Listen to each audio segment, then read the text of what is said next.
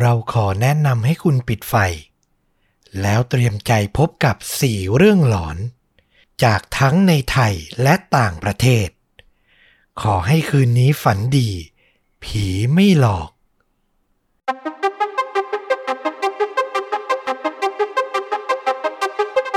สวัสดีครับ สวัสดีครับ เรื่องจริงยิ่งกว่าหนังพอดแคสต์จากช่องชวนดูดะนะครับ อยู่กับต้อมครับผม แล้วก็ฟลุกครับ กับหนึ่งเรื่องราวจริงสุดเข้มข้นจนถูกนำไปสร้างเป็นภาพยนตร์นะครับ แล้ววันนี้ก็ต้องบอกว่านำไปสร้างเป็นภาพยนตร์สยองขวัญด้วยนะครับผมอือหือแสดงว่ามาแนว horror เหรอวันนี้ horror ครับ หายไปนานนะ เราไม่ได้เล่าประสบการณ์สยองกันนานแล้วนะ วันนี้นี่ต้อมขออนุญาตนำเรื่องผีๆมาถ่ายทอด ให้กับชาวชนดูดะได้รับฟังกันนะครับผมอือหือตอนดึกดึกๆค่ำๆอย่างนี้มาฟังพอดแคสต์ผีๆได้อารมณ์ดีเหมือนกันนะแม้ว่าคุณจะเป็นคนที่แบบเจอผีจนชินแล้ว แต่คุณก็ยังชอบฟังอยู่ใช่ไหมผมไม่ได้เจอผีจนชินนะ แต่ผมแค่พยพยายามจะเฉยๆเวลาเจออะไรแปลกเออคือพยายามจะจิตแข็งไว้ก่อนว่าอย่างนั้นเถอะ เอาล่ะ ธีมวันนี้คือจริง ๆ แล้วมันมีเรื่องราวที่ผมแบบค่อย ๆ ทยอยรวมไว้อะคือต้องบอกว่าเรื่องผีที่ผมชอบอะมันจะไม่ค่อยยาวมากก็เลยต้องแบบรวมเป็นหลาย ๆ เรื่องแล้วมาเล่าทีเดียวๆอืมอืมนะครับ ไม่อย่างนั้นเนี่ยตอนหนึ่งมันจะแบบ 10-15 นาที ซึ่งเดี๋ยวจะโดนคุณผู้ฟังต่อว่ามาได้นะครับผม เพราะฉะนั้นก็เดี๋ยววันนี้ฟังกันยาวๆ น่าจะมีแบบ 4-5 เรื่องอะโอ้โห ก็เดี๋ยวลองรับฟังกันแล้วกันนะครับ วันนี้จะมาในธีม เรื่องสยองจากกระทู้ที่ผมจดจำนะอือหือเออ คือผมมาไปเอามาจากกระทู้ทั้งไทยทั้งต่างประเทศนะ และเดี๋ยวมาเล่าให้ฟัง เรื่องแรกเนี่ยเป็นเรื่องหนึ่งที่ได้อ่านในกระทู้พันทิป เมื่อนานมาแล้วประมาณปี 2018 แล้วก็จำได้จนทุกวันนี้เลย4ปีแล้วนะอื้อหือคือไม่ลืมเลย แล้วก็เซฟไว้ตลอดว่าแบบสักวันหนึ่งจะต้องมาเล่านะครับผม ผมขออนุญาตแทนตัวคือคนเล่าเขาเล่าในกระทู้ใช้คำว่าผม ผมขอใช้ชื่อสมมุติเลยละกัน สมมุติว่าชื่อคุณโอแล้วกันนะ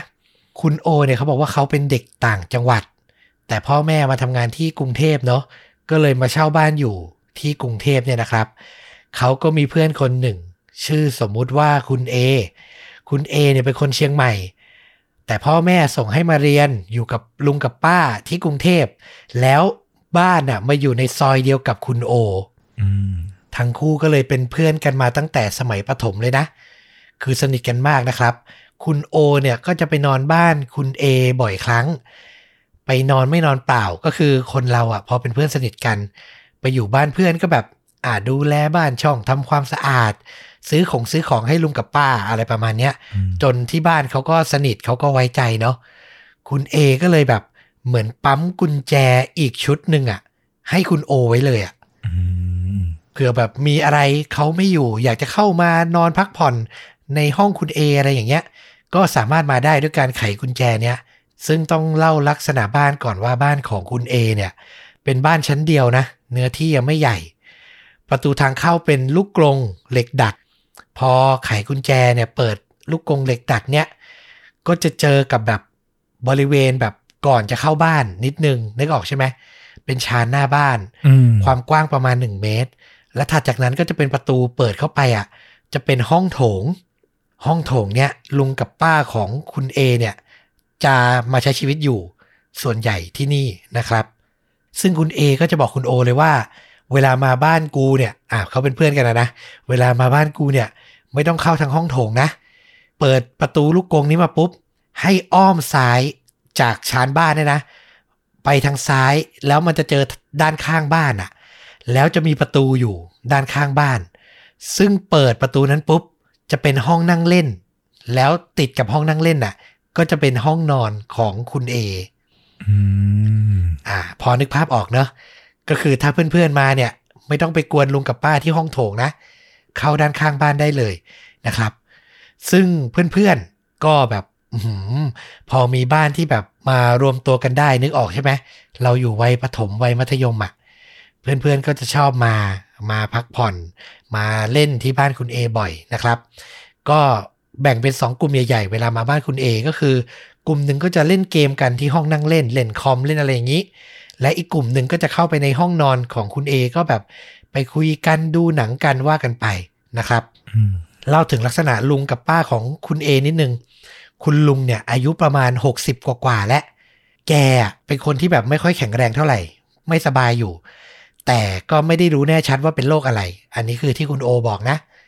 ลุงของคุณเอจะมีกิจกรรมแปลกๆอย่างหนึ่งคือ อยู่ดีๆนะ แกก็จะลุกขึ้นมา ยืนกลางแขนหึคือมองออกไปนอกบ้านนะ มองออกนอกหน้าต่างไป แล้วตะโกนว่า ออกไปอืมอย่างเงี้ย เสียงดัง ๆ เลยนะ ลั่นบ้านอะ่ะ แกก็จะยืนกางแขนอยู่อย่างนั้นนะ ผ่านไปอีกสักประมาณ 20-30 วิ แกก็จะตะโกนอีกว่าออกไป เป็นอย่างเงี้ย ซึ่งครั้งหนึ่งอะแกจะยืนประมาณแบบ 30 นาทีอะ ซึ่งแรก ๆ ที่พวกคุณโอ กับเพื่อนๆ คุณเอไปบ้านนะ ก็ตกใจมากไม่รู้ว่าแกเป็นอะไร คือไม่รู้ว่าแบบแกมีอาการป่วยอะไร ตอนแรกก็นึกว่าแบบ เอหรือแกทำอย่างเงี้ยแบบจะไล่พวกเราที่แบบ เข้าไปแบบส่งเสียงดังเล่นกันหรือเปล่า อืมแต่คุณเอก็บอกว่า ไม่คือลุงเขาป่วยเขามีอาการอย่างเนี้ย มานานแล้ว ส่วนป้าของคุณเอนะ แกก็มีอาการโรคอัลไซเมอร์ ก็คือสมองเสื่อมอะนะครับ แกจะชอบมาถามหาเอกับคุณโอในบ่อยครั้ง คือห้องโถงที่ลุงกับป้าอยู่กับห้องนั่งเล่นเนี่ย มันติดกันใช่ไหม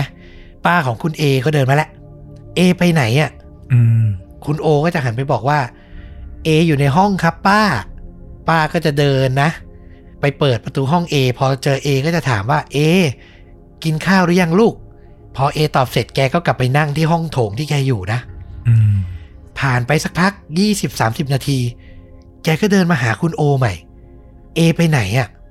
แกก็ถามอีก เป็นอย่างเนี้ย คุณโอบอกว่ามาทุกครั้งนะ ต้องโดนอะห้าหกรอบต้องมีอืมก็คนแก่หลงหลงลืมลืมๆมาเนาะใช่ ซึ่งแม้จะมีพฤติกรรมแบบแปลกๆอย่างนี้นะ แต่ดูโดยรวมแล้วคุณโอเขาบอกว่า จริง ๆ ป้าแกเป็นคนน่ารักนะ ตัวเล็กๆ เสียงเล็กๆ แล้วก็ชอบเล่าเรื่องสมัยสาวๆ ที่แบบว่ารักกับลุงลุงพาไปเที่ยวโน่นนี่ วันวาเลนไทน์ซื้อดอกไม้ให้อะไรอย่างเงี้ย คือคนอัลไซเมอร์แกจะชุดความจำใหม่ๆ แกจะจำไม่ได้แกจะลืมถูกไหมแต่ความจำที่แบบมันฝังมานานแล้วแกก็สามารถเล่าได้นะครับ คุณโอก็เลยไม่ได้คิดอะไรก็คิดว่าแกป่วยนั่นแหละอืมคุยกับคุณป้าบ่อย แต่สำหรับคุณลุงเนี่ย ด้วยความที่บุคลิกแกดูดุคุณโอก็เลยไม่ค่อยกล้าคุยด้วยสักเท่าไหร่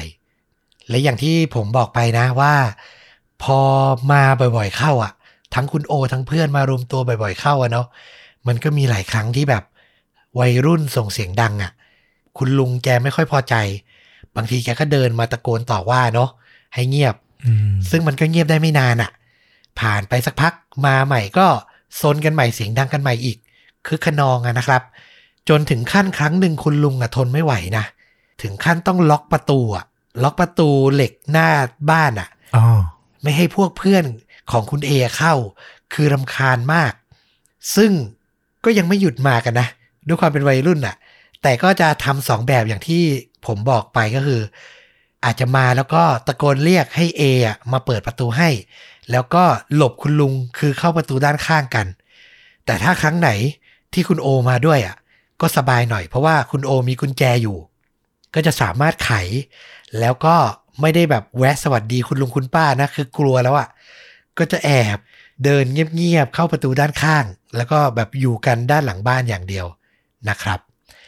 เรื่องราวก็วนไปอย่างนี้ไม่ได้มีอะไรนะ จากมปลายถึงมหาวิทยาลัย ทั้งหมดก็ต่างแบบเขาเรียนมหาวิทยาลัยต่างกันแยกย้ายกันนะเนาะ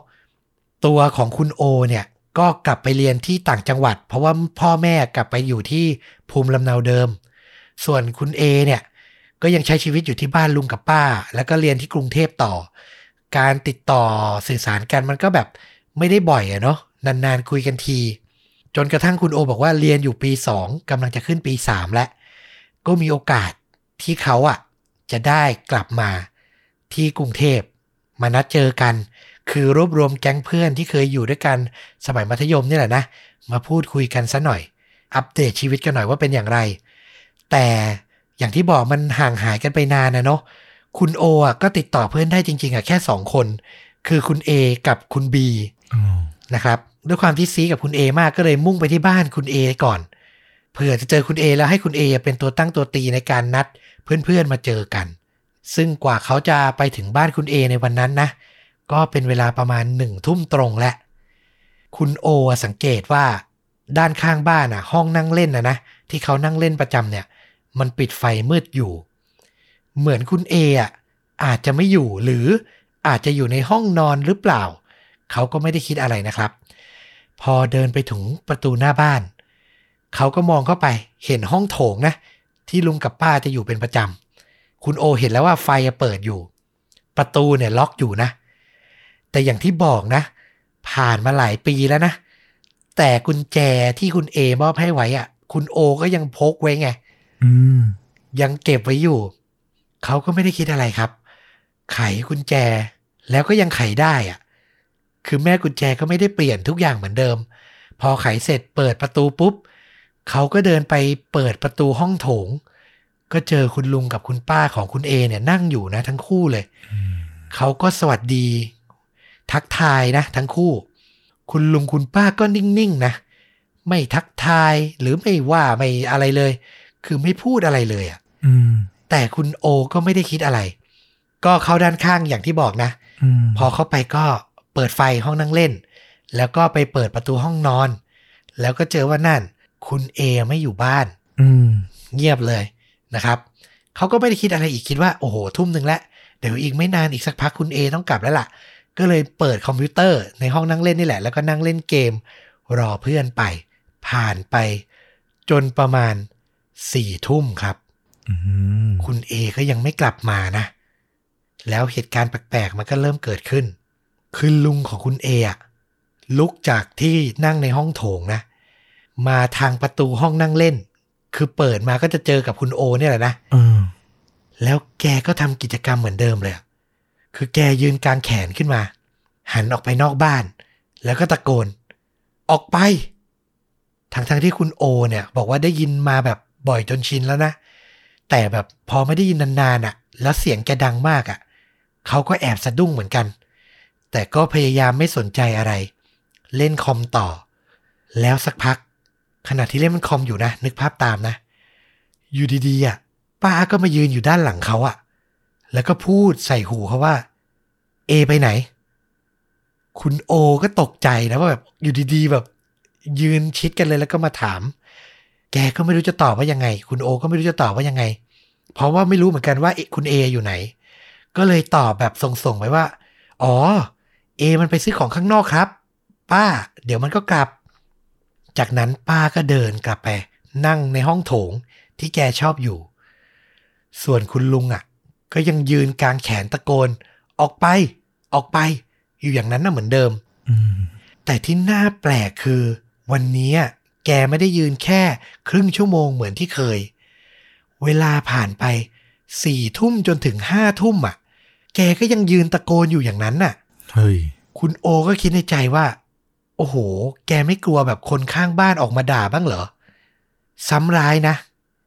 ระหว่างที่คุณลุงตะโกนไม่หยุดตลอดชั่วโมงนั้นน่ะ คุณป้าก็ยังเดินมาเป็นพักๆ แล้วก็มาถามคำเดิม เหมือนเดิมอะว่า เอ ไปไหน เอ ไปไหน คุณโอก็ตอบกลับว่า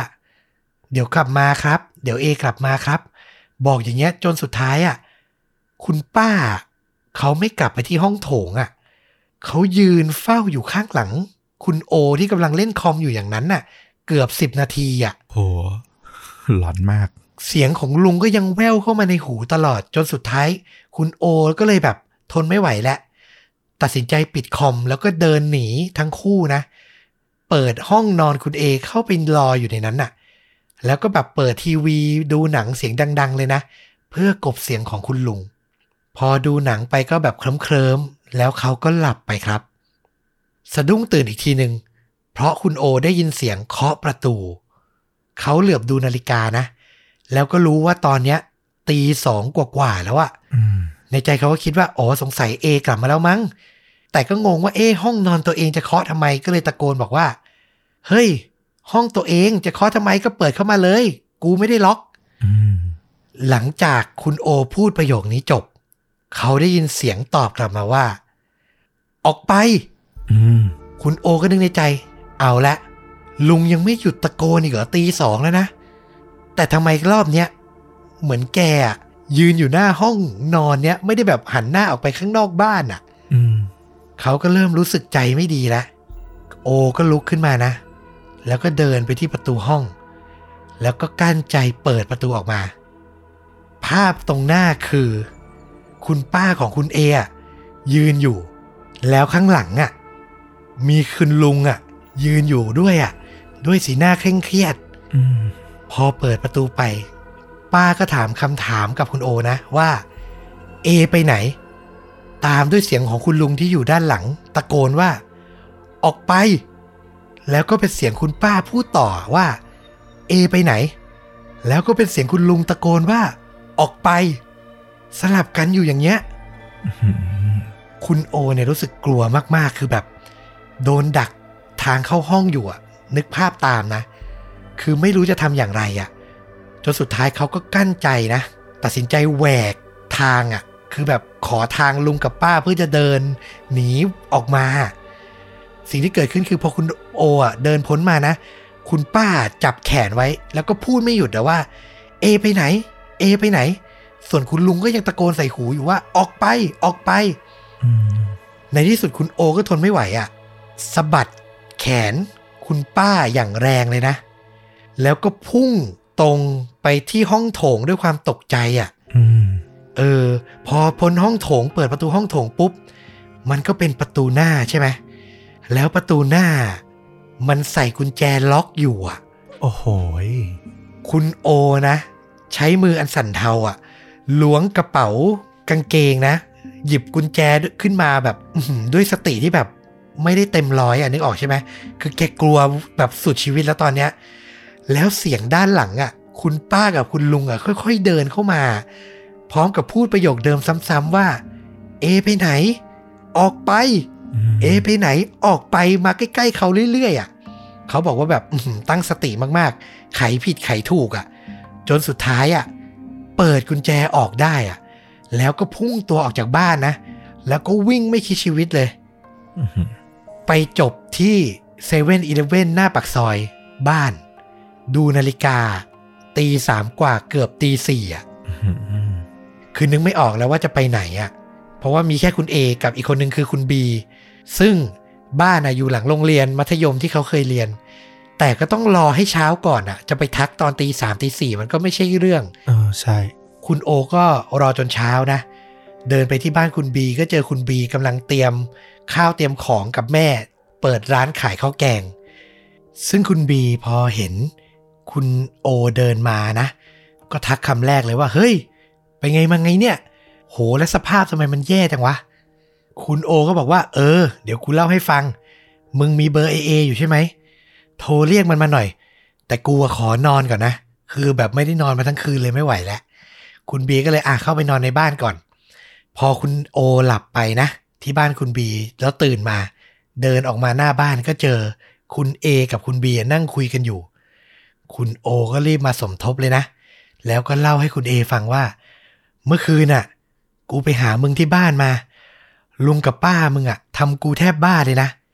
แล้วเขาก็เล่าเหตุการณ์ทั้งหมด ให้คุณเอฟังครับ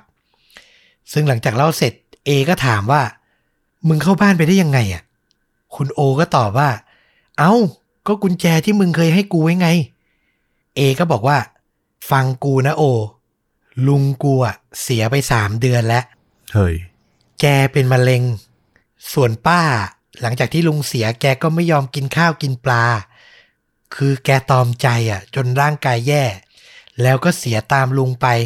หลังจากลุงเสียแค่สองเดือนเองอื้อหือส่วนตัวคุณเออะหลังจากที่ป้าเสียก็ไม่ค่อยได้กลับบ้าน เพราะว่าไปนอนหอเพื่อน ก็เลยเอากุญแจอะล็อกหน้าบ้านไว้ แล้วที่พีคมากคือกุญแจที่ว่านั้นน่ะ เขาซื้อมาใหม่ครับอื้อหือซึ่งคุณโอไม่น่าจะมีลูกกุญแจที่ไขได้นะ คุณโอฟังก็ยังแบบไม่ได้แบบเชื่อร้อยเปอร์เซ็นต์นะ ยังด่าอยู่ว่าแบบเฮ้ย มึงล้อเล่นอะไรกูอำเก่งเปล่าไอ้ไฟล์อะไรประมาณเนี้ยนะครับอืมคุณเอก็ยืนยันว่าถ้าไม่เชื่อ มึงไปบ้านนั้นอะ กับกูเดี๋ยวนี้เลย คุณโอนะแล้วก็คุณเอคุณบีก็ไป พอไปถึงหน้าบ้าน คุณโอก็เห็นครับว่ามีแม่กุญแจที่เขาแบบไม่ได้คุ้นอะล็อกอยู่จริง ๆอะอืมแล้วพอคุณเอไขเข้าไปนะ ในบ้านในห้องโถงอะ่ะ ก็มีรูปของคุณลุงคุณป้า ที่เป็นรูปในงานศพอะ่ะติดป้ายชาตะมรณะแบบชัดเจนอะ่ะแขวนอยู่อืมคุณโอนี่ถึงกับขาอ่อนยกมือไหว้รูปลุงกับป้าเลยนะ แล้วก็บอกว่าไข้กินไปสามวันเต็มๆ แล้วหลังจากนั้นเขาก็แบบไม่ได้ไปเหยียบบ้านหลังนั้น บ้านของคุณเออีกเลยครับ คุณโอบอกว่าทุกวันนี้ยังจำหน้าและเสียงของลุงกับป้า ที่ยืนอยู่หน้าห้องที่เขาเปิดประตูมาเจอนะ ได้อยู่เลย ทุกวันนี้คุณเออะย้ายไปอยู่กับพ่อและแม่ที่เชียงใหม่แล้ว แต่บ้านหลังนั้นก็ยังใช้พักอาศัยนานๆที เวลาที่มาเที่ยวที่กรุงเทพอืมนี่ก็คือเรื่องราวทั้งหมดที่เกิดขึ้นนะครับ หลอนที่บ้านเพื่อนอืมคือโมเมนต์ที่เหมือนหนังอะคือนึกภาพตามได้เป็นช็อตๆแล้วขนลุกตามอะ แต่บอกไว้ก่อนนะ เวลาฟังเรื่องผีเนาะเชื่อว่าคุณผู้ฟังส่วนใหญ่ก็ไม่น่าซีเรียสว่า เอ้ย มันจริงหรือแต่งเนาะมันคือการฟังเอาสนุกอะสำหรับผมนะ แล้วใครที่แบบถ่ายทอดเรื่องได้ดี มีซีนที่น่ากลัวอย่างเงี้ย โอ้โห มันจะจำไม่ลืมเลยอะจะบอกว่าถึงไม่ใช่ผีอะแต่ซีน ซีนที่มากดดันอยู่หน้าประตูอะโอ้โหยังไงก็หลอนอะให้เป็นคนก็หลอน ถูกถูกเลยใช่ไหมคือจำไม่ลืมจริง ๆ เรื่องนี้ แล้วก็ต้องมาเล่าให้ฟังนะครับ ไปกันต่อ ขออนุญาตข้ามมาอีกเรื่องหนึ่งที่ได้มาจากพันทิปเหมือนกัน เรื่องนี้นานกว่าอีก ย้อนไปนี่ประมาณปี 2553อะ น่าจะ 10 กว่าปีแล้วนะ แต่ผมก็จำได้ไม่ลืมเหมือนกันนะครับ เพราะมันมีความน่าสนใจมาก เรื่องนี้คนที่เล่าอะ เขาอาศัยอยู่ที่กรุงไคโรที่อียิปต์เป็นคนไทยนะ แต่เป็นแม่บ้านของสามีที่มีอาชีพเป็น นักบินเป็นกัปตันเครื่องบินอ๋อก็มาถ่ายทอดประสบการณ์ที่สามีของเขาอะเจอบนเครื่องบินนะ เขาบอกว่าคืนหนึ่งในปีนั้นอะปี2553 นี่แหละ เขาขับรถไปรอบริเวณแอร์พอร์ตนะเพื่อจะรับสามีที่แบบบินกลับมาจากประเทศหนึ่งในตะวันออกกลางอะเนาะแต่สามีซึ่งเป็นกัปตันเครื่องบินเนี่ย ให้ผู้รปภเดินมาบอกกับ เธอว่ากำลังติดธุระสำคัญอยู่ ให้รอสักครู่หนึ่งนะครับ เวลาตอนนั้นก็ตีสองกว่าแล้วนะ เธอก็ไม่ได้คิดอะไรคิดว่าเอออาจจะมีแบบเหตุอะไรที่จำเป็นต้องประชุมกันต่อ ก็รอได้นะครับ พอตัวคนเล่าเนี่ยนั่งไปสักพัก ก็มีรถพยาบาล ขับจากในสนามบินนะ ผ่านหน้าเธอไปอะเธอก็มองตามนะ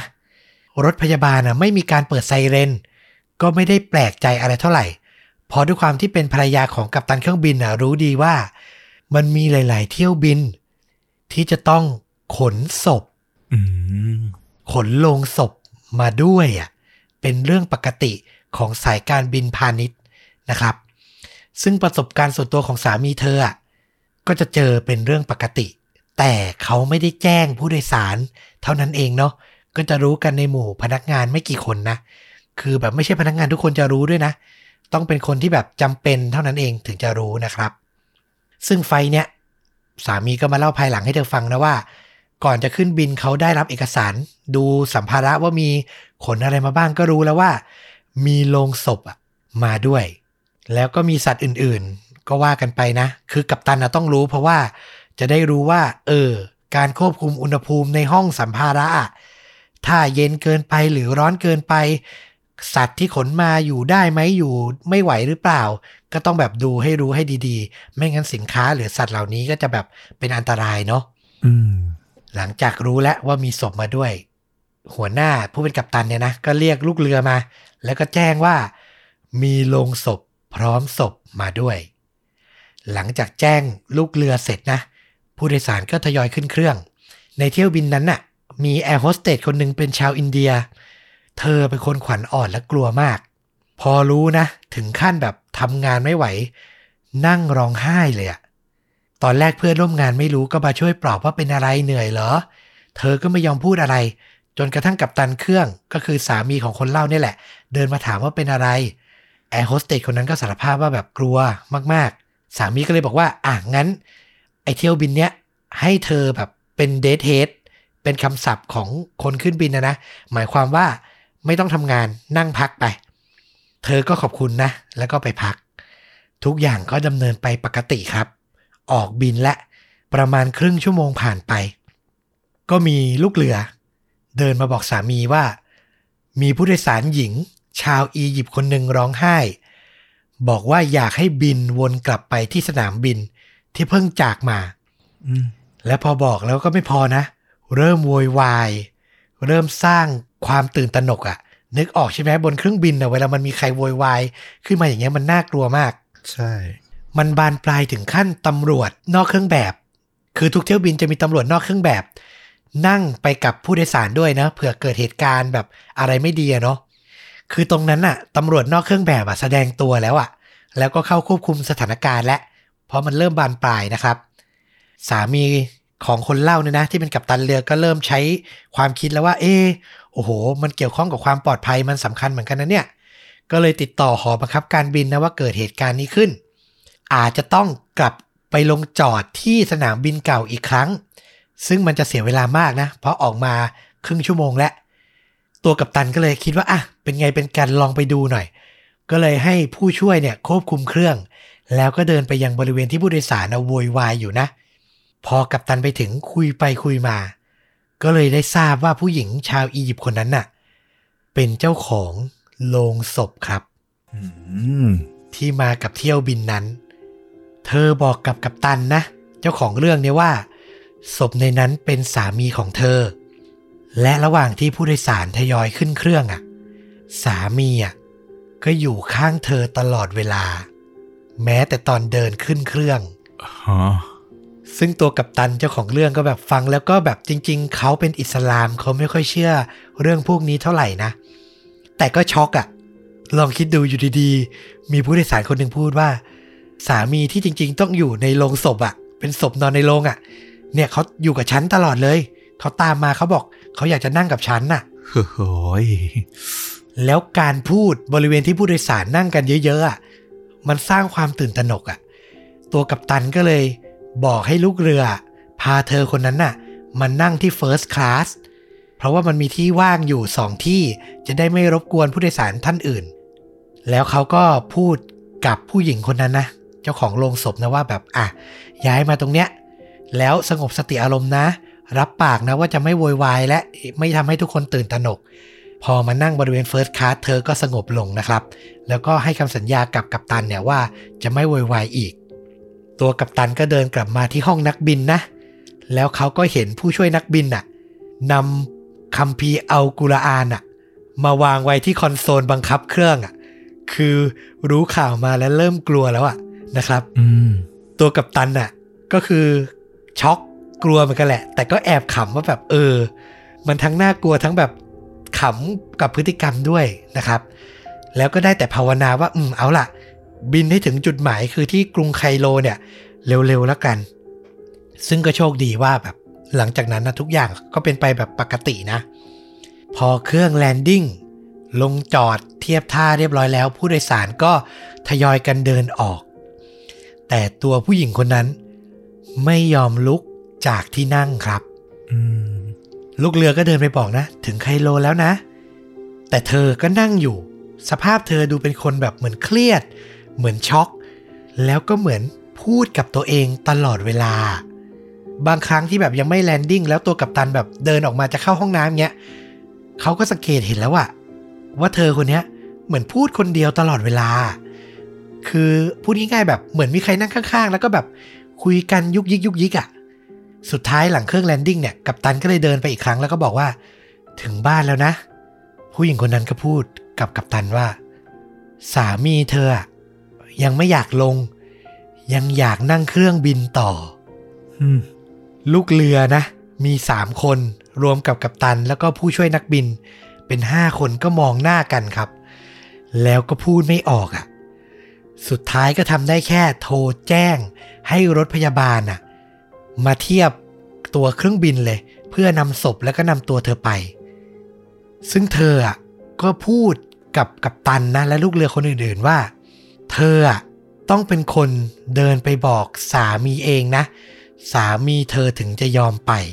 อืมและเชื่อไหมพูดประโยคนี้จบอะช่างเทคนิค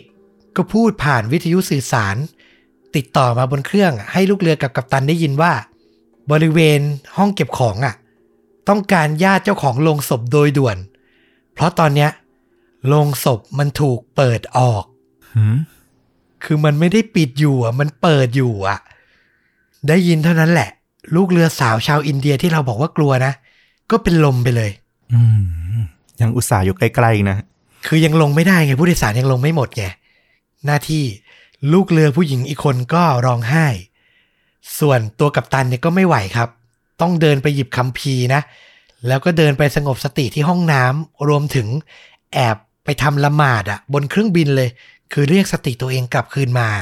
อืมต่อมาผู้หญิงเจ้าของโรงศพคนนั้นก็ไปที่แผนกคลังสินค้านะ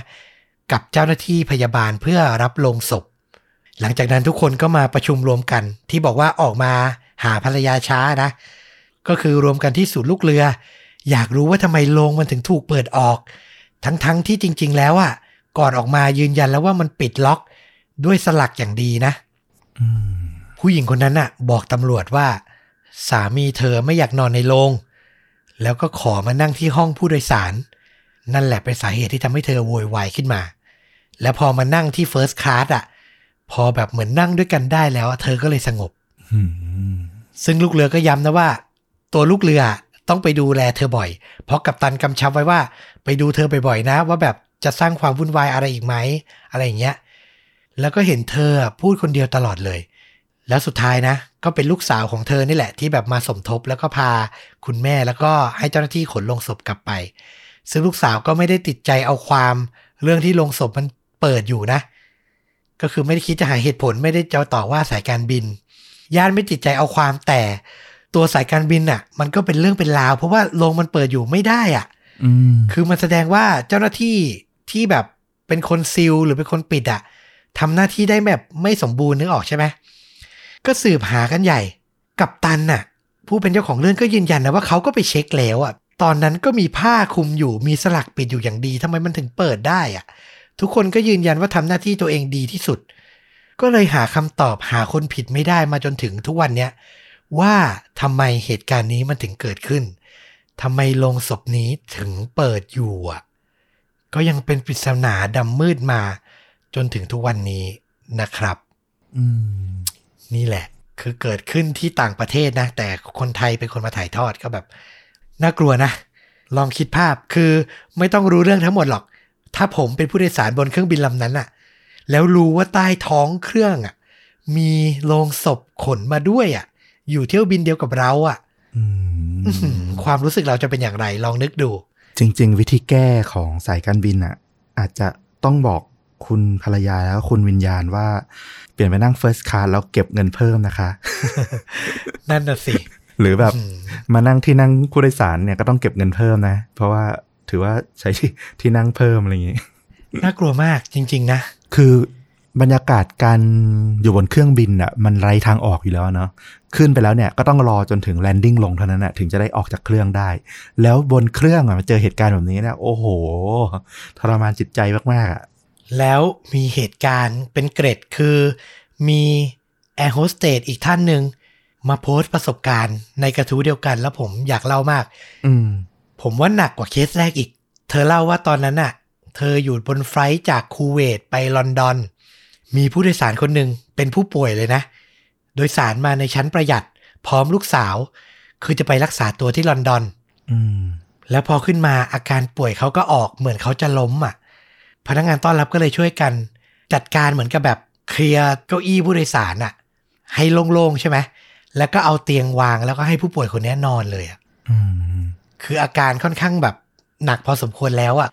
เธอก็ให้เกรดนะว่าแบบคนคูเวตหลายๆคนอะชอบบินไปรักษาตัวที่ลอนดอน แล้วพอเหตุการณ์เนี้ยหลังขึ้นเครื่องมาได้ประมาณ2ชั่วโมงกว่าๆนะ ผู้โดยสารที่ป่วยหนักเนี่ย เกิดอาการชักกระตุก ลูกสาวก็ทำอะไรไม่ถูก สจวตกับหัวหน้าสจวตนะก็ช่วยกัน ปั๊มหัวใจนะ แล้วก็ดูแลรายงาน ให้ทั้งกัปตันทั้งหัวหน้าพนักงานต้อนรับรับทราบ ผ่านไปไม่นาน ทั้งลำอะก็ได้ยินเสียงลูกสาวร้องไห้อะดังจากชั้นประหยัดนะมาจนถึงชั้น first class ซึ่งตัวเจ้าของเรื่องที่เล่าเนี่ยอยู่นะ ให้บริการอยู่ที่ชั้น first class ทุกคนรู้แล้วว่าพ่อของเธอที่เป็นคนป่วยอะเสียชีวิตลงแล้วอะอื้อหือ เครื่องก็ยังต้องแบบบินไปตามปกตินะ ศพก็ต้องใช้ผ้าคลุมปิดอะผู้โดยสารเที่ยวนั้นนะ เธอบอกว่า200กว่าชีวิต ทุกคนน่ะ เงียบกริบเหมือนป่าช้าเลยอะได้ยินเพียงเสียงลูกสาวของพ่อที่ป่วยเนี่ย ร้องไห้มาเป็นระยะระยะอะอืมแถมขากลับจากลอนดอนกลับคูเวตอะศพของท่านเนี้ยก็โหลด กลับมาที่ใต้ท้องเครื่อง และตัวลูกสาวก็เดินทางกลับมากับแอร์โฮสเตสท่านนี้นี่แหละ คือขาไปอะ ผู้โดยสารทั้งลำรู้ แต่ขากลับมีแค่เจ้าหน้าที่เท่านั้นที่รู้กันอืมคุณคิดดูถ้าคุณเป็นหนึ่งใน200ชีวิตบนเครื่องบินลำนั้นน่ะอื้อหือผมว่าอึ้งหนักกว่าเคสแรกอีกนะ ถูกไหมเคสแรกยังแค่แบบ อ่า มีศพบรรทุกอยู่ใต้เครื่อง มันยังพอทำใจอะถ้าถามผมนะ แต่นี่คือเสียชีวิต จะเรียกว่าต่อหน้าต่อตาเราก็ได้อะอืมเป็นประสบการณ์ที่ผมขอแค่อ่านเจอพออะผมไม่ขอเจอเองอะจริง ๆ เอาละเล่าเรื่องแบบลี้ลับวิญญาณสองเรื่องไปแล้ว ผมขอปิดท้ายเป็นเรื่องแบบ creepy ขนลุก horror แต่ไม่ใช่เรื่องวิญญาณนะ อันนี้มาจากเว็บบอร์ดต่างประเทศ เว็บบอร์ดดังสุดในอเมริกาเลยก็คือ Reddit นะนะอืมผมก็ไปเจอเรื่องสั้นๆสองเรื่อง ที่ผมอ่านจบและช็อกมาก มาปิดท้าย ในค่ำคืนนี้นะครับ เรื่องแรกครับ ในช่วงกลางปีแบบ 2000 นี่แหละนะ ในแถบรัฐอาลาบามานะ คือตัวคนเล่าจริงๆอะ ไม่ได้เป็นเพื่อนของคนนี้หรอก แต่คือแบบเหมือนก็จำมาแล้วมาเล่าอีกต่อหนึ่ง ก็เลยไม่ค่อยชัวร์ในเรื่องสถานที่สักเท่าไหร่นะครับ แต่เธอเล่าให้ฟังว่า ครอบครัวไปเที่ยวต่างถิ่นในช่วงสุดสัปดาห์อืมทิ้งให้หญิงสาวคนเนี้ยอยู่บ้านเพียงลำพัง ซึ่งเธอก็ไม่ได้รู้สึกอะไรนะ รู้สึกผ่อนคลายด้วยซ้ำนานๆจะแบบได้อยู่บ้านคนเดียวชิลๆอะไรอย่างเงี้ยนะครับ เธอก็ออกไปทำธุระนอกบ้านนะ แล้วก็ตอนเย็นก็กลับมาบ้าน ทานอาหารเย็น ดูทีวี แล้วก็กลับเข้าห้องไปนอนตามปกติครับ ต้องบอกว่าเธอก็นอนตะแคงนะ หันหลังให้กับตู้เสื้อผ้าในห้อง แล้วระหว่างที่เคลิ้มๆกำลังจะหลับอะ่ะ เธอก็ได้ยินเสียง ตะกุกตะกัก มาจากตู้เสื้อผ้าอืมมันเป็นเสียงตู้เสื้อผ้าค่อยๆ แง้มเปิดออกมา เธอรู้แล้วว่ามีคนนะออกมาจากตู้เสื้อผ้าแน่ๆ แต่ด้วยแบบกลัวไม่รู้จะทำอย่างไรก็เลย แกล้งทำเป็นนอนหลับไว้ น่าจะหลีตาเบาๆอะนะ ดูว่าแบบจะเกิดอะไรขึ้น จะเป็นใครอย่างไรหรือเปล่า แล้วเธอก็เห็นน่ะ ว่าผู้ชายคนหนึ่งอะ เดินออกจากตู้เสื้อผ้ามานะ แล้วก็อ้อมมายืนหยุดอยู่ที่หน้าเธออะอืมแล้วเขาก็ค่อยๆ ใช้มือของเขานะลูบที่ผม แล้วก็ลามมาถึงใบหน้าเธอ รูปเหมือนแบบเสน่หาแผ่วเบาอะนึกออกใช่ปะแล้วเขาก็เดินออกจากห้องไปอะ เธอนอนอยู่สักพัก แล้วก็คิดในใจว่า อะ ถ้าเป็นคนก็ไม่น่าจะอยู่แล้วล่ะ แล้วก็ลุกขึ้นมา โทรศัพท์หาแฟนของเธอ หาครอบครัวของเธอ รวมถึงแจ้งความโทรศัพท์หาตำรวจด้วย หลังจากนั้นพอตำรวจมาที่บ้าน พวกเขาก็เริ่มทำการสอบสวนนะ แล้วก็ได้เจอความจริงสุดช็อกครับ เพราะว่าบริเวณด้านหลังบ้านเธอมันจะเป็นป่า พอตำรวจสำรวจเข้าไปในนั้นน่ะ ก็เจอผู้ชายคนหนึ่งอะกางเต็นท์ แอบนอนพักอาศัยอยู่อะ อืม แล้วพอสืบสวนไปมา เขาก็ให้การรับสารภาพว่า เขาอะแอบเข้ามาในบ้าน ผ่านทางช่องประตูสำหรับสุนัขอะโอ้โห นึกออกใช่ปะช่องประตูที่เมืองนอกจะมีช่องประตูเล็ก ๆ ให้สุนัขแบบผ่านเข้าออก ซึ่งต้องบอกว่าบ้านของเธอคนเนี้ยก็ไม่ได้เลี้ยงสุนัขนะ แต่ก็ไม่ได้แบบปิดไว้อะคือก็ยังแบบเปิดปิดได้ปกติอะไม่ได้ล็อกพูดง่ายๆ แล้วผู้ชายคนเนี้ยก็แอบเข้าออกเข้าออก แล้วที่เต็นท์ของเขาอะ ก็เจอหลักฐานเป็นรูปภาพ เป็น footage วิดีโอ แอบถ่ายสุภาพสตรีคนเนี้ย เพียบเลยอะ เยอะมากอือหือคือแอบเป็น stalker แอบตามดูมานานแล้วอะ แล้วก็ยังเจอข้าวของรวมถึงเสื้อผ้าบางส่วนของผู้หญิงคนนี้ด้วยอะอื้อหืออาการหนักมากเลยนะ คุณคิดดู มันน่าขนลุกขนาดไหน ผมว่ามันน่าขนลุกกว่าเรื่องผีอีกนะ อะไรจะเกิดขึ้น ถ้าวันนั้นเธอไม่รู้ตัวแล้วสุดท้ายครั้งต่อๆมา ผู้ชายคนนี้คิดที่จะทำอะไรที่มันรุนแรงกว่าแค่แบบ รูปผมรูปหน้า โอ้โห ถ้าคืนนั้นมันเป็นอะไรที่แรงกว่านั้นน่ะ มันหนักมากนะ เป็นโชคดีของเธอจริง ๆอะ แล้วก็โชคดีที่เธอแบบยังครองสติแล้วแกล้งหลับนะ ถ้าเธอโวยวายก็ยังไม่เดาไม่ออกเหมือนกันนะว่าจะเกิดอะไรขึ้นอืมคือมันน่ากลัวกว่าผีจริง ๆ นะ ในแง่ที่ว่าพอมันเป็นคนน่ะ มันทำให้เกิดอันตรายทางกายภาพได้เลยอะ เออ แล้วที่ฟังมาคือแบบโอ้โห แล้วเธออยู่คนเดียวด้วย คือต้องบอกว่าโชคดีมากๆนะ ที่เอ่อไม่ว่าที่เธอทำอะไรลงไปเนี่ยผลลัพธ์ออกมา มันเป็นในทางที่มันโอเคอะคือเธอปลอดภัย เออ โชคดีจริง ๆ นะครับ เอาล่ะ ปิดท้ายกับอีกเรื่องสุดช็อกใน reddit นะ ที่ผมไปเจอมา เจ้าของเรื่องเนี่ยเขาเล่าว่า เพื่อนสนิทของเขาคนหนึ่งชวนเขาไปงานปาร์ตี้ที่จัดขึ้นที่บ้าน แต่มันเป็นแบบวันแรก ๆ ที่เขาเจ้าของเรื่องเนี่ยนะกับภรรยา ว่างตรงกันแล้วได้ใช้วันหยุดด้วยกัน ทั้งคู่อะมีลูกสาวอายุแค่สองขวบนะ ซึ่งก็แบบอ้อนพ่อว่าแบบ อย่าไปเลย อย่าไปงานปาร์ตี้เลยอยู่กับเธอเธอ สุดท้ายแล้วตัวเจ้าของเรื่องก็เลย โอเค บอกกับเพื่อนไปว่า เออคงไปไม่ได้หรอก ต้องใช้เวลากับครอบครัว ซึ่งเขาก็มีความสุขในค่ำคืนนั้นนะอยู่กับภรรยาและอยู่กับลูก แต่ทางเพื่อนที่จัดงานปาร์ตี้เหตุการณ์มันไม่ได้มีความสุขอย่างที่เขาคิดครับ เพราะว่ามันมีคนเข้าร่วมงานคนหนึ่ง ซึ่งต้องบอกว่าเป็นเพื่อนของเพื่อน คือไม่รู้รู้จักใครแหละ แต่เข้ามาอยู่ในงานนะ เขาอะเสพยาเสพติด คือเรียกกันว่า PCP นะ แต่ก่อนมันถูกใช้เป็นยาสลบ แต่เสพไปแล้วแบบพอรู้ทีหลังว่ามันมีเอฟเฟกต์ทำให้เกิดอาการหลอนประสาทได้ ทั้งโลกเนี้ยก็เลยแบบเลิกใช้ ทุกวันนี้ก็คือเป็นยาเสพติดผิดกฎหมายไปแล้วนะ ชายคนนี้เสพมันไปครับ แล้วเกิดอาการประสาทหลอนน่ะเขาหยิบมีดทำครัวในบ้านในปาร์ตี้เนี่ยนะ ก่อนจะใช้มันน่ะ เชือดคอคนในปาร์ตี้ไปสามคนเฮ้ยโห รรยาของเพื่อนคนเล่า ซึ่งเป็นเจ้าของปาร์ตี้เนี่ยนะ ถึงกับนำลูกซึ่งอยู่บนห้องนอนชั้นสองนะ หนีแบบ ไม่รู้จะต้องทำยังไงก็เลยแบบเปิดกระจกอะ่ะ แล้วก็กระโดดลงมาพร้อมกับลูกๆอะ่ะอื้อหือแล้วก็วิ่งหนีเข้าไปในป่าก่อนจะแจ้งตำรวจ พอตำรวจมาถึงที่เกิดเหตุฆาตกรก็ไม่อยู่ที่นั่นแล้วนะ แต่หลังการสำรวจไม่นาน เจ้าหน้าที่ก็ไปเจอชายคนเนี้ย เดินอยู่ริมถนน ตัวเปียกโชกไปด้วยเลือด แล้วก็สายตาเหม่อลอยอะ่ะเขาให้การในเวลาต่อมาว่าจำไม่ได้และไม่รู้ตัวเลยว่า ได้ทำอะไรไปบ้างอะอืมคือเราไม่รู้นะว่าแบบมันไม่ได้มีดีเทลลงลึกขนาดนั้น ว่าสุดท้ายแล้วเป็นแค่คำกล่าวอ้างหรืออะไรหรือเปล่า แต่ถ้าให้สรุปตรงนี้มันคือแบบยาเสพติดและอาการประสาทหลอนมีส่วนค่อนข้างเยอะอะแล้วเจ้าของเรื่องอะ โอ้โห แต้มบุญสูงอะไม่ได้ไปอยู่ในเหตุการณ์วันนั้นน่ะ นี่คือแบบเฉียดแบบขั้นสุดอะจริง ๆ ถ้าเป็นบ้านเรานี่ต้องบอกว่าทำบุญไว้เยอะ นึกถึงพวกอ่ามุกตลกอะเนอะที่เวลาเขาเล่นกันว่า เออ สวมพระดีพระดังอะไรอย่างนี้ แล้วแบบอะไรนะ ไปพระป่ารถความตายทั้งคัน แต่เขาไม่เป็นไร เพราะไม่ได้ไป นึกอะไรแบบประมาณนั้นอะเออ คือมันตลกแหละ แต่แบบ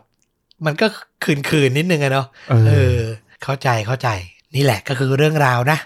เล่าไปประมาณสี่เรื่องเต็มๆ ที่รวบรวมมาได้เดี๋ยว ยังมีอีกหลายเรื่องเลยที่โน้ตไว้ แล้วเดี๋ยวถ้าถึงเวลามีธีมที่แบบจับมันรวมเป็นธีมกันเดียวกันได้ แล้วเดี๋ยวจะนำมาถ่ายทอดอีกนะครับอืมสำหรับภาพยนตร์อาจจะไม่ได้มีเรื่องไหนที่แบบสร้างจากเรื่องเหล่านี้โดยตรงนะ แต่ผมไม่อยากจะแนะนำช่องช่องหนึ่ง รายการรายการหนึ่งที่ผมเพิ่งไปค้นแล้วเจอใน YouTube แล้วอยากชวนทุกคนไปดูโดยเฉพาะน้องๆ รุ่นใหม่ที่อาจจะไม่ทัน คือมันมีช anel Workpoint Classic ครับ โอ้โห ซึ่งเขาลงรายการอะลงละครสยองขวัญของรายการชมรมขนหัวลุกเอาไว้อื้อหือถ้าคนวัยผมขึ้นไปอะ เสียงตีมรายการต้องมาในสมองในหัว เนี่ยผมลอยมาแล้วเนี่ย เป็นรายการผีที่น่ากลัวมาก ผมบอกเลยรายการผียุคนี้ไม่ว่ารายการใดก็ตาม ชิดซ้ายหมดนะครับ น่ากลัวจริง ๆ แล้วละครอะ มันแบบดูเป็นละครโบราณละครไทยเก่าๆนะ แต่ความเก่ากับเรื่องผีอะคุณมันไปกันได้แบบดีมาก ใช่ เดี๋ยวผมจะแปะตอนตอนหนึ่งผมบอกเลยตอนเนี้ยผมดูตั้งแต่ผมเด็ก ๆ เลยนะ อยู่ประถมเลย แล้วคืนนั้นหลังดูจบอะ ผมนอนร้องไห้อะนอนไม่หลับอื้อหือน่ากลัวมาก ชื่อตอนว่า โค้งมรณะ เฮ้ยผมนึกออกเลยอะ ใช่ไหมมันเป็นตอนดังตอนหนึ่งที่แบบพอถึงสิ้นสิ้นปีอะคนจะโหวตว่าเนี่ย คือหนึ่งในตอนที่น่ากลัวที่สุดของละครชุดของชมรมขนหัวลุก มีให้ดูฟรีทาง YouTube เลย แล้วผมเห็นยอดวิวมันก็แบบประมาณหลักแสนอะมันมันเยอะได้มากกว่านี้อะกับรายการคลาสสิกดีๆ แบบนี้นะครับ ก็เดี๋ยวถ้าใครแบบฟังเรื่องราววันนี้แล้วแบบอารมณ์ไม่จบอยากได้อะไรที่ขนหัวลุกจริง ๆ นะ ผีแบบยุคโบราณเลยนะ มาแบบน่ากลัวจริง ๆ ลองไปรับชมกันได้ครับ ละครผีจากรายการชมรมขนหัวลุกนะครับ เดี๋ยวจะแปะตัวอย่างไว้ที่ top comment ใน YouTube เหมือนเดิม เอาละและนี่ก็คือเรื่องจริงยิ่งกว่าหนังใน episode นี้นะ หวังว่าจะชื่นชอบกันนะครับ เรื่องผีนานๆมาทีกลับมาติดตามต้อมกับฟลุกได้ใหม่ทุกช่องทางนะครับ ทั้ง YouTube Facebook b l o g d i t Spotify Apple Podcast และ Twitter นะครับผม วันนี้ก็ลาไปเพียงเท่านี้ ฝันดีผีไม่หลอก สวัสดีครับ สวัสดีครับ